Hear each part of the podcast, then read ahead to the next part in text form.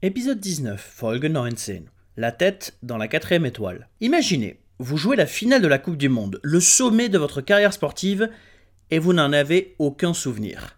C'est exactement ce qui est arrivé à Christoph Kramer. Le principal milieu défensif de l'équipe d'Allemagne à la Coupe du Monde 2014 était Sami Khedira. Sauf que celui-ci se blesse à l'entraînement et c'est Christoph Kramer qui doit prendre sa place. Le jeune joueur formé au Bayer Leverkusen et prêté à Mönchengladbach n'avait joué que deux matchs pour la Mannschaft avant cette Coupe du Monde et n'a eu que deux courtes apparitions pendant le tournoi mais le voilà titulaire en finale. Sauf que rien ne va se passer comme prévu. À la 17e minute, le joueur allemand se prend l'épaule de l'Argentin Ezequiel Garay en plein visage et finit à terre. Les médecins de la sélection allemande viennent le voir, mais il indique pouvoir continuer à jouer. Ce que ni lui ni les médecins ne savent, c'est qu'il souffre d'une commotion cérébrale. Celle-ci est tellement sévère qu'il va aller voir l'arbitre du match pour lui demander C'est bien la finale? Celui-ci lui répond à l'affirmative et Krama lui dit Bien, c'était important pour moi de savoir ça. À la 31e minute, le milieu allemand ne tient plus debout et Joachim Löw est obligé de le remplacer par celui qui deviendra le passeur décisif, André Schüll. La note positive est que cet incident a poussé la FIFA à prendre des mesures afin de lutter contre les commotions cérébrales et que Christoph Kramer est devenu une légende du football allemand.